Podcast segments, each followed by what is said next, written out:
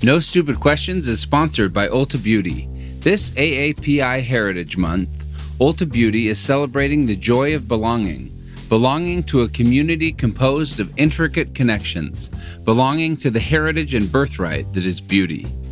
Ulta Beauty spotlights the AAPI community, passing the mic to brand founders and creators to tell their stories centered on heritage, joy, and beauty. Shop AAPI owned and founded brands at Ulta Beauty stores and Ulta.com. Take your business further with the smart and flexible American Express Business Gold Card. It's packed with benefits to help unlock more value from your business purchases. That's the powerful backing of American Express. Learn more at americanexpress.com slash business gold card. I'd be sitting in a mud hut and then there'd be a Viking ride up and he'd put a hatchet through my skull. I'm Angela Duckworth. I'm Stephen Dubner. And, you're, listening, to No Stupid Questions. Today on the show, how does praise affect the human psyche? Oh, God, you guys are just so great. Love ya.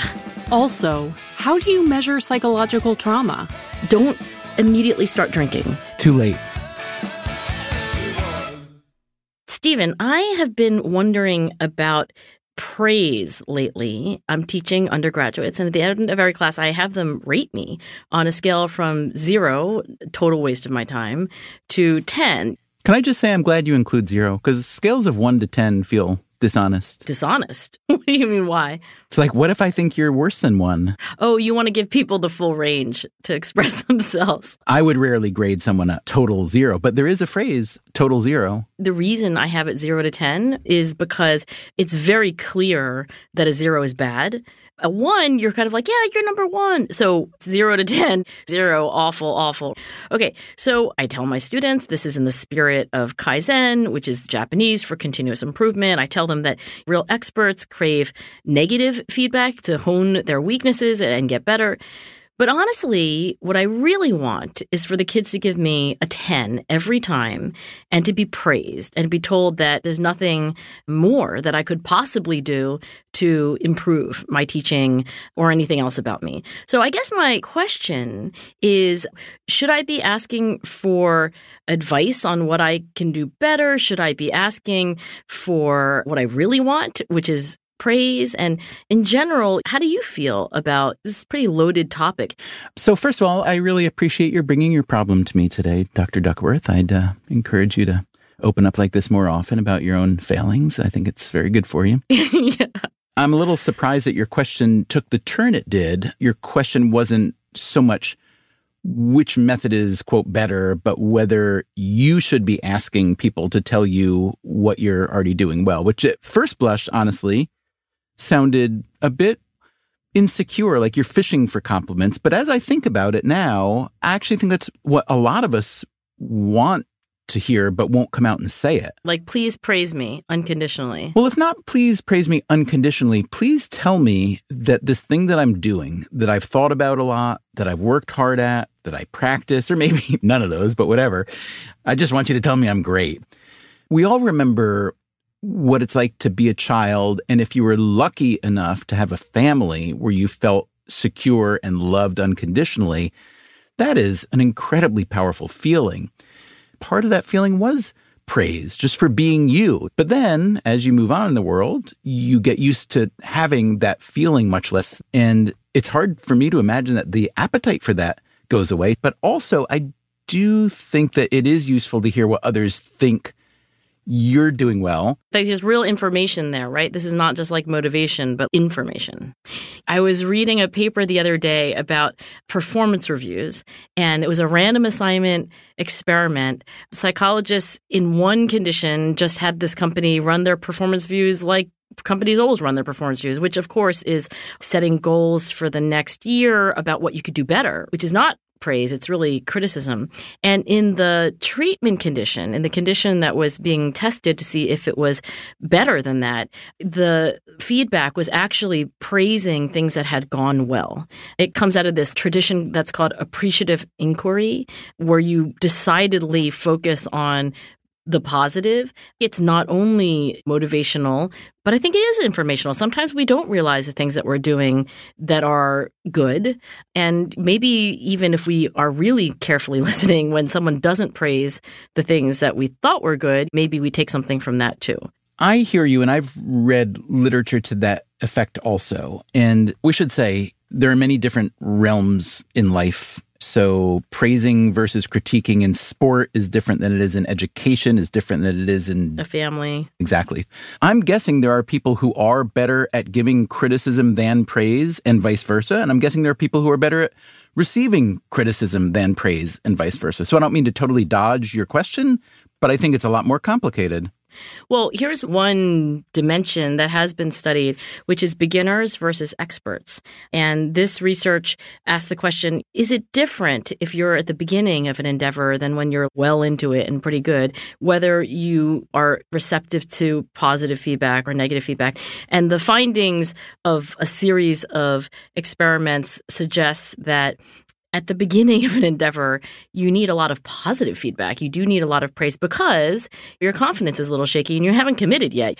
Imagine at the very, very beginning of your journalism career, if all you got was critical, negative feedback. Well, that could be a useful signal then that you're in the wrong place. Yeah, fair. That doesn't mean necessarily that we should praise everybody at the beginning so that they stay in it because, you know, maybe they need to exit out. But from a motivational perspective, when you have not yet gotten your sea legs, it's very hard to get pushed around like that. Now, the experts tend to actually benefit from the opposite, which is a lot of critical, negative feedback. And there, it's not just information, but it's also motivational because you realize that there's more distance that you need to go. I also just think that, look, criticism varies a lot in how useful it is depending, again, on the realm. For instance, if you critique my worldview or the way that I interact with people, that may be close to impossible to change. So that critique is not very useful, and I will resent you. If, however, you critique something specific and actionable, if I'm trying to learn to code or try to play a sport or master some kind of technique, that's useful, and I want to know what I'm doing wrong. I think a lot of this comes down to how correctable is the thing that you are critiquing? And I think there's a lot of gray area. Well, here's something I keep doing, but it's wrong. And it's along the lines of what you were saying. So I often will say things to a student or even my own kids, which is about who they are. Sometimes it's positive, like, you're such a great writer. You're like a really intuitive psychologist. I say that to my graduate students, not to my kids. That's about the person, right? Oh, and by the way, on the negative side, just fully candid here, sometimes I say, like, you're a poor planner, you're a disorganized person. You don't say that you do something poorly. You say that you are the poor thing. You're a poor planner, not you have a hard time planning well. Yeah, so it's person directed. Like you are a person, not you're a person who does things, you're saying. yes, it's dramatically more helpful, and I wish I did it more to focus on the actual behavior that we're talking about. But I think my tendency to go to the person, praise the person, criticize the person, it's very ego threatening. Even when it's praise, I think you're building somebody up for a fall. Sure. And I know that in your field, your hero slash mentor, Carol Dweck, has written about how praising a child's intellect can undermine their work ethic. Yes, Mueller and Dweck, 98. In this series of studies, what happens is that kids are doing these puzzles and the researchers give them in the sequence of puzzles they're doing a set of nearly impossible puzzles to solve and the question is after doing these failure tests when they're given puzzles that are not so hard, how hard will they try? How well will they do? And the finding is that if you praise kids at the beginning of this experiment for being really smart, those are the kids who give up more. If you praise kids instead for working really hard on the puzzles, then they're a little more resilient and they try harder, especially after failure experiences. I'm not saying you should never tell your kids that they're smart, but we should be mindful of the dark underbelly of such praise. It's not just about intelligence. I think anytime we're talking to our kids about some quality they have as an individual. The praise that is more useful is more about the process, the actual thing they did. So with my daughter Lucy, when she works on her college essays, instead of looking at her beaming and saying, God, Lucy, you're such a great writer, I should say things that are really specific, like, oh, God, Lucy, just love that opening sentence of the first paragraph. The sturdy finding from social science when it comes to feedback is that process directed as opposed to person directed feedback, whether it's positive or negative, is usually more helpful. But I keep doing it, and I actually don't even know why I keep slipping up to that like you're a great intuitive psychologist. Oh God, you're such a terrible planner. Why do I keep doing it when I know I should be talking about the process? If you look back at the first time you started doing and saying those kind of things, were you patterning your behavior on someone else? now you're psychoanalyzing me, which I like, actually. I do think that maybe one of the reasons why I keep gravitating back to what I know is suboptimal feedback is that, first of all, when I am praised as a person, it may set me up for fragility later, but it does feel so damn good. Like, oh, you're such a good speaker. You're a great writer. And what do you say when they say that to you?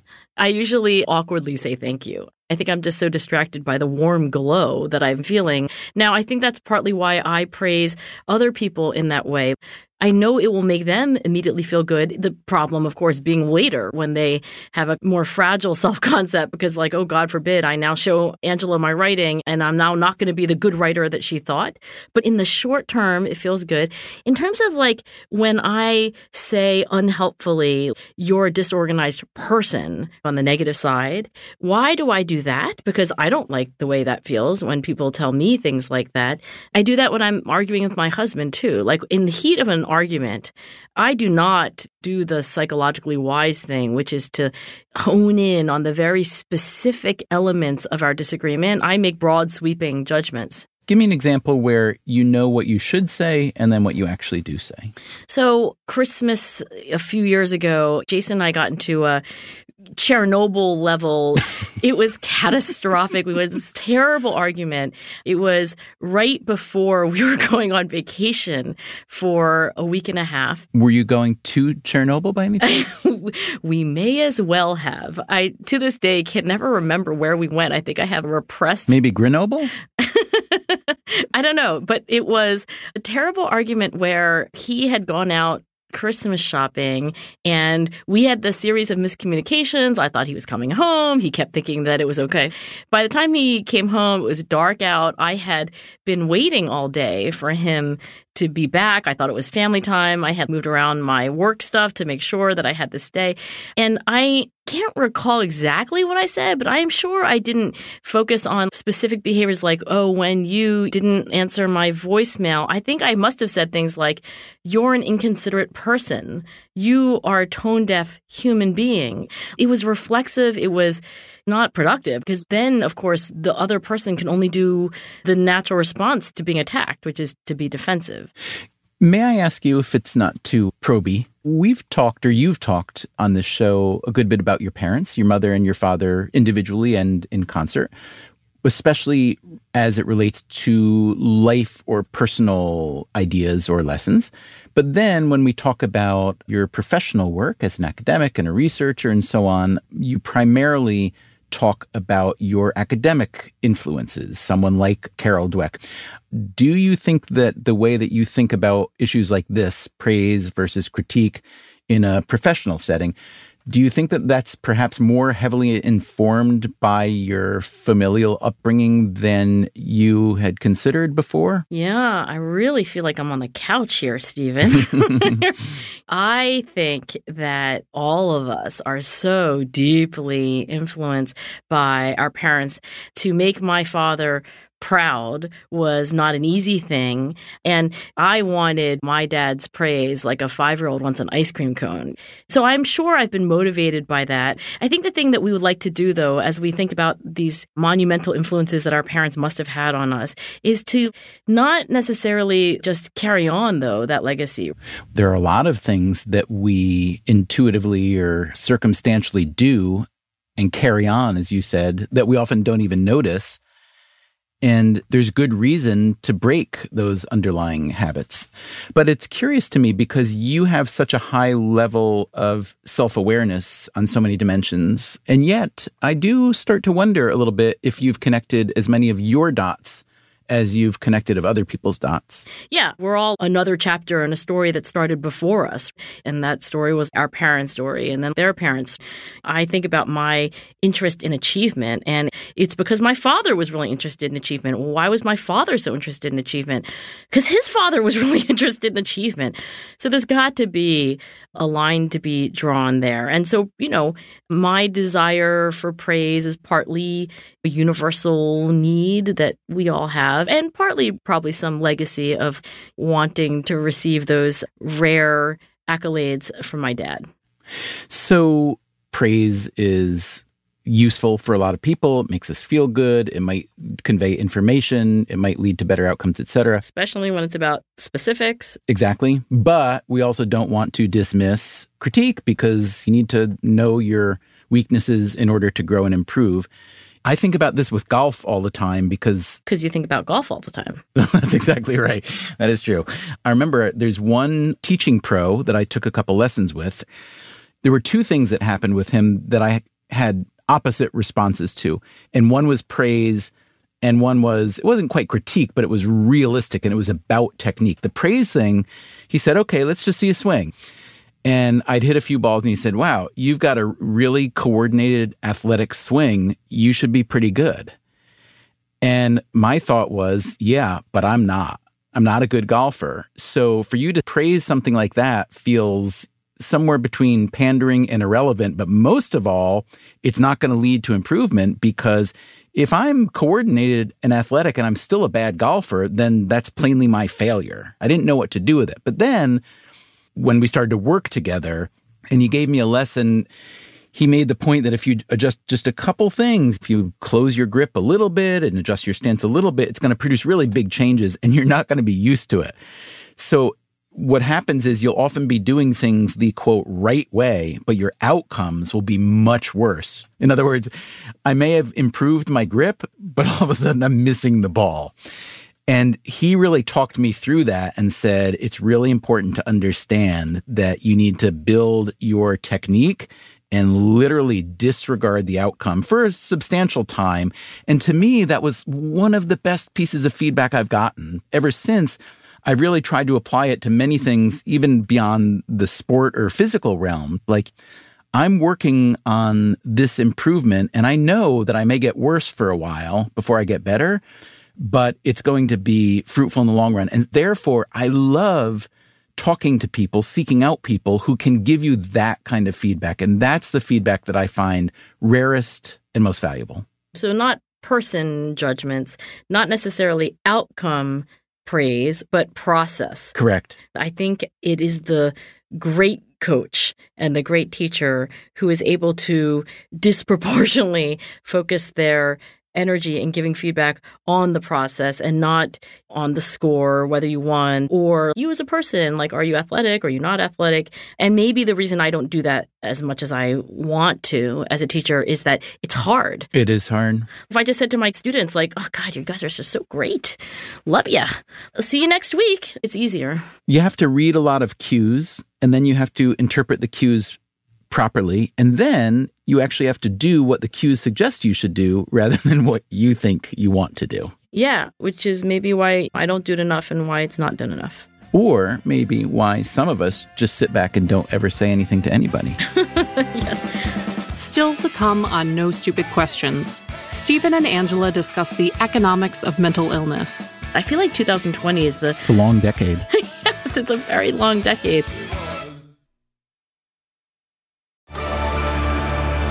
Discover why critics are calling Kingdom of the Planet of the Apes the best film of the franchise. What a wonderful day! It's a jaw dropping spectacle that demands to be seen on the biggest screen possible. I need to go. Hang on. It is our time. Kingdom of the Planet of the Apes, now playing only in theaters. Tickets on sale now. Rated PG 13. Some material may be inappropriate for children under 13. Life is a highway, and on it there will be many chicken sandwiches. But there's only one McCrispy. So go ahead and hit the turn signal if you know about this juicy gem of a detour.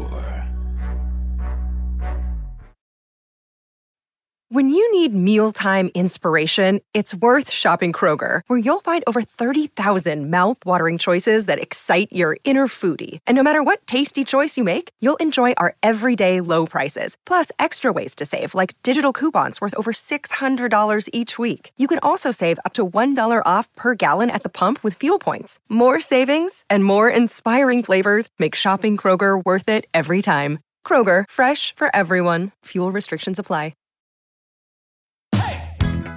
Okay. Angela, I have a question here from a listener named Manya. Would you entertain this question from Manya? Of course. So, Manya writes that she is a survivor of the Boston Marathon bombing and that she has, quote, been thinking about the economics of psychological trauma. So you can see why I thought this was an interesting question. It's got both economics and psychology, but it's also got trauma. So she writes, because we didn't have physical injuries, people like me were left out of much of the response and follow up for the past seven plus years. She says, I speak and advocate for public recognition of the mental health impacts of violence, especially mass violence.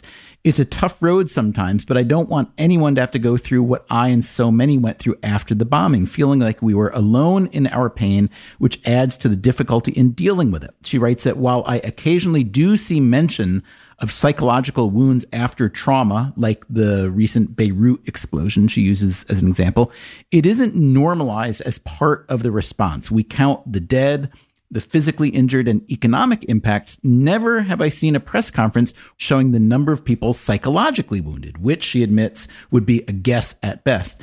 And then Manya writes that she is curious if an economic argument might actually sway people. She says that she's seen studies that show, for example, the cost of lost work productivity when employees experience mental health issues. And this, she writes, is what got me started thinking about the economics of trauma. So, Angela, I found that a really interesting question because exactly as Manya says, certain casualties, certain costs are accounted for, and others just aren't. And a lot of times it's because they're hard to measure. So, let me start with that. This is a big question. Can you apply your big brain to this and perhaps give a useful framework for how to think about accounting for and maybe ameliorating psychological trauma associated with events like this?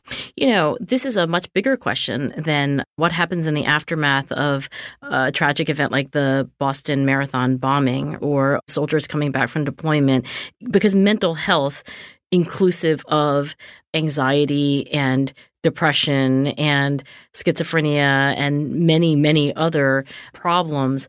The bigger question is how do we account for them? Is there an argument that can be made to make these mental health issues more meaningful, more real in the public consciousness and compensated, et cetera. And we should say the argument about compensation has certainly been dealt with in the courts for years and years with emotional suffering and so on. Right. The Workers' Disability Act includes disability payments for mental health issues.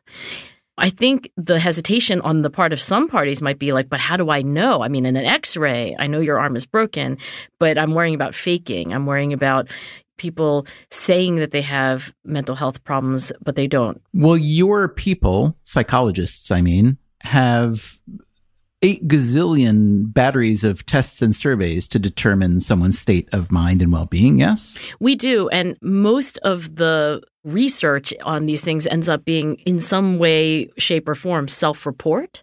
Like, how are you feeling? What are you thinking about? How functional do you feel these days? And I think for many of us, that would be good enough. If someone says, I can't sleep, I can't eat, I find no meaning in life, I can't get out of bed, then we might say, okay, that person is clinically depressed. There are others who might be more skeptical and say, yeah, but maybe they're just saying that, right? But I think there's so many reasons at least for many people to not say those things aloud that in fact you would worry even about the opposite problem which is people not saying the things that are happening because of stigma or not even wanting to admit it to themselves So it's complicated, but I think the lack of visibility here, Stephen, like the lack of the x ray, the lack of the CAT scan with objective confirmatory evidence of injury or harm, that's what's really tripping policymakers. So let me take a slightly different angle. What about the slippery slope argument, which is to say, if I want benefits attached to the suffering, how do I not make that suffering a feature of my current life? How do I move beyond it? Are you saying the slippery slope is that we might be we might be encouraging people to define themselves by a deficiency that may be short-term and or treatable? Right. And if you treat it as though it's neither, then it might become neither. Like you reify it, right? That's the word I was looking for. Yeah, I think this is an area where, for example, when I said PTSD, there's also PTG. Post traumatic grooviness. Yeah, well, kinda. What is the G? Post traumatic growth. Ah. There is research showing that in the aftermath of a traumatic stress, some people, probably not immediately, actually end up better off.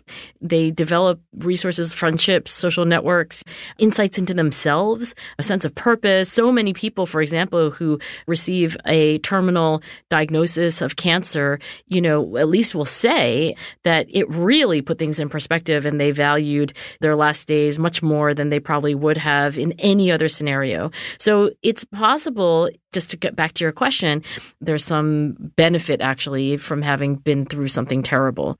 I think another thing that complicates it is the idea that there's a lot of evidence showing that if you are a low income person, a low status person, that there's definitely more stress in your life. So I could imagine that this conversation could very easily grow into a broader discussion about, you know, should everyone on earth have a trauma score? So at the low end would be, let's say, the people who have partaken most in what's called white privilege. If you're from a family and an environment where you've really never encountered any of these income or bias stressors, then you've got potentially, at least as your baseline, a very low trauma score. And conversely, someone who's experienced a lot of issues has a very high trauma score. And you could theoretically calculate that for every incident and scenario. And that would be obviously very difficult and perhaps grotesque in some ways. And I could also imagine that this idea becomes a common element of just about any argument about any kind of reparations, right? I'm sure you can tell us a lot more than I could about adverse childhood events and their connection to poor life outcomes, but can't you make the broader argument that if you're coming from a family or a kind of a community where you have a lot of disadvantages, that continues to take away from your opportunities and so on. Well, the College Board, as you may know, has such an index, right? I think it's called the Adversity Index, which is a weighted average of data like your zip code, how much funding your high school had, the average SAT score in your school, how many AP classes there were. So this is not new data, but just put together as some index of how much you've had to struggle against in order to accomplish things as a young person. So it's not just a hypothetical idea. And as you say, the ACE questionnaire, which is an inventory of adverse events that happen during childhood, it's typically filled out in adulthood. So it's a retrospective recollection of the things that you had to manage, you know, whether that was financial crises in the home or violence in the home, etc. So it's not that these metrics don't exist at all. I think the question is how good are they and should we consider them for policy use? I don't have an answer to this. I never have an answer to policy questions because they're too hard for me. As a scientist, I can say, I know about this finding and that finding, but what policymakers have to do is put them all together and weigh the pros and cons and then come to a decision. Well, let me ask you to kind of pretend to be a policy person for just another. let me ask you and answer some policy questions anyway. just for one more minute. So, considering that the causes of trauma are usually, if not obvious, identifiable, Let's say that you had a trillion units of something dollars, hours, resources to spend. Okay. Would those units be better spent on trauma indexing, really measuring different people, finding out how much trauma they have, what were the causes, and so on? Or would they be better spent on trauma mitigation? Let's go after what we know to be the root causes of these trauma. In other words, look, the listener wrote in about an event that was unpredicted and the act of an individual. It wasn't something that society had done, right? This was an attack. So it's hard to account for everything in life, obviously.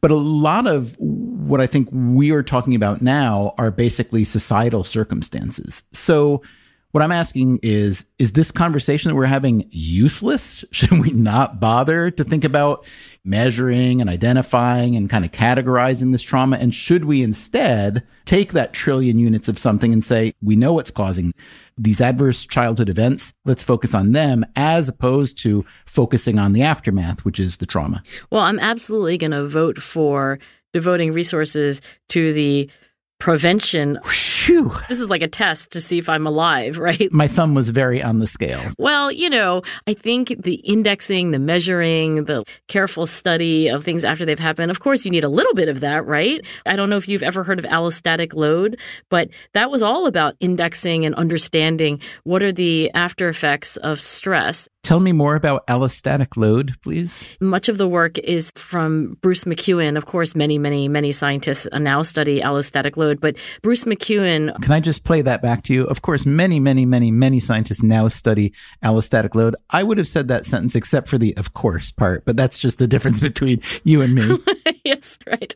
But the term actually has, I think, entered popular awareness. Bruce McEwen passed away not long ago, but he was at the Rockefeller Institute and what he discovered was that all of us human beings have this process of allostasis, which is the process of adapting to stress. And this is how we have, through generations of evolution, learned to have the fight or flight response. It preserves our longevity to have adrenaline coursing through our veins at the threat of a predator, et cetera. The problem comes when there are chronic stressors that never go away. So you're not being chased for, you know, 10 minutes and then everything's fine again. You're living with poverty or you're feeling marginalized in society because of the color of your skin or your class.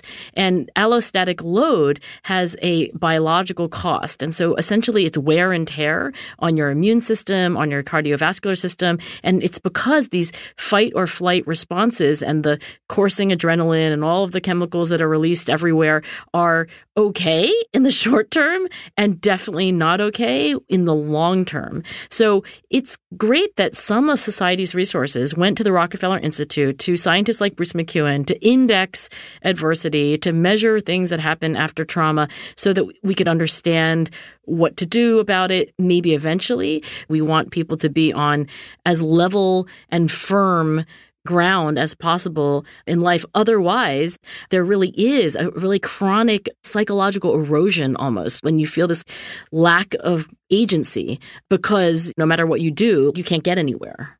All right, Angela, in conclusion, let me ask you a question about trauma and society. What do you think about the collective societal trauma being accrued during the COVID 19 pandemic? So, one thing is guaranteed, which is that not everyone is responding in the same way. George Bonanno, who is a psychologist who specializes in trauma and resilience, would say, I think, that we may be overestimating the proportion of the population who is going to have long term harm psychologically. And I say that because in his research, he finds that the most common response to trauma is actually resilience, maintaining a remarkably stable level of functioning despite awful life circumstances. This is not to say that George Bonanno doesn't believe in post traumatic stress disorder or in mental health problems. It's just to point out that more than you would think are going to actually be fine. While we're all experiencing this, it's hard to remember those facts and figures, right? Because I feel like 2020 is the It's a long decade. it's yes, it's a very long decade. It's rough for everyone, and certainly it's rougher for some than others. But anyway, I do think that human beings as a species are remarkably resilient in the sense that George Bonanno means. Let's say in the George Bonanno study, you find yourself in the minority that doesn't have or can't create that resilience. And let's assume that resilience is an attainable goal, or at least there's a large spectrum and you can move yourself from low to middle. You are Mrs. Grit. Can you give us any advice for developing resilience across the board for a society wide trauma like COVID 19? You know, I'm actually going to quote my Uncle Ken Duckworth, uncle by marriage, because he is the medical director for the National Alliance on Mental Illness. So, kind of like the nation's psychiatrist. And I asked him to boil down therapy, like all therapies, you know, just give it to me in a bumper sticker. And he said, All right, three things. I'm writing. notice it. That is, notice when you're feeling sad, anxious, worried. Sit with it put it in perspective. The sit with it means don't immediately start drinking. Too late. Sorry. you're like the kid who doesn't read all the instructions. Noticing, really understanding how you're feeling and being okay with not being okay. I think that is not easy for everyone. I think what Ken has found as a psychiatrist is that many people end up getting into more hot water by the coping mechanisms they have for the first trauma or insult, like, oh, I'm really nervous. And you start eating too much. And now you have two problems. And the second one might even be bigger than the first one. So being able to sit with discomfort and being okay to pause and then putting it in perspective is taking 10 or 20 steps back and really trying to see the bigger picture. For example, every morning I really do try to think of things that have gone well because otherwise I just get myopically focused on the 10 problems I haven't solved and the 14 problems that happened yesterday that are really bothering me. So I have frequently thought back to those three things that Ken says during this pandemic. I've tried to notice when I don't feel good and I've tried to notice when I feel fine. I sit with discomfort and I try not to do things that are immediately going to get me into more trouble. And then I try to put it in perspective. For me, put it in perspective is particularly appealing. I try to do that when I'm experiencing some difficulties that seem large. You know, if I'm having trouble with a piece of work, I say, well, you know, if this were a thousand years ago and I was then who I am now, I'd be sitting in a mud hut and then there'd be a Viking ride up on his horse and he'd put a hatchet through my skull. so this is way better than that. Here's another little thing. Have you ever seen the Powers of 10 video by the Eames, the designers? I have not. You see this couple and they're on the Boston Common and then the camera goes up and every time the camera steps back, it's an exponential increase in distance. And finally, you're in the Milky Way looking at this tiny, tiny dot of light, which might be planet Earth. And I actually have a friend who watches movies about the stars and constellations when she's really stressed out just to literally put things in perspective. And yeah, whether using time travel or watching Carl Sagan documentaries, it is useful to gaze outside of one's own navel because usually we find that our problems are a little bit smaller than they seem. No Stupid Questions is part of the Freakonomics Radio Network, which also includes Freakonomics Radio and People I Mostly Admire. This episode was produced by me, Rebecca Lee Douglas, and now here's a fact check of today's conversations. Early on in the episode, Stephen references the phrase total zero, which does not seem to be an actual colloquialism. You can purchase a Red Bull Total Zero, a zero calorie version of the highly caffeinated energy drink. There's also absolute zero, the lowest temperature that is theoretically possible, or negative 459.67 degrees Fahrenheit. But total zero as a measurement for performance does not appear to be a regularly used phrase. That's not to say that if you referred to a friend or colleague as total zero, that they wouldn't still be totally insulted. Later, Angela says that one of the roadblocks to understanding and measuring mental illness is a lack of physiological evidence. While it's true that we can't yet diagnose depression and anxiety like we can broken arms, neuroimaging researchers are developing MRIs to measure brain structure, activity, and chemical composition, and to better understand the neural representation of different psychiatric disorders. It's possible that in the future, technologies like artificial intelligence and multimodality imaging will allow for more concrete diagnoses at the biological level. That's it for the fact check. No Stupid Questions is produced by Freakonomics Radio and Stitcher. Our staff includes Allison Craiglow, Greg Rippin, James Foster, and Corinne Wallace. Thanks also to our intern Emma Terrell for her help with this episode. Our theme song is And She Was by Talking Heads. Special thanks to David Byrne and Warner Chappell Music. If you'd like to listen to the show ad free, subscribe to Stitcher Premium. You can also follow us on Twitter at NSQ underscore show and on Facebook at NSQ Show.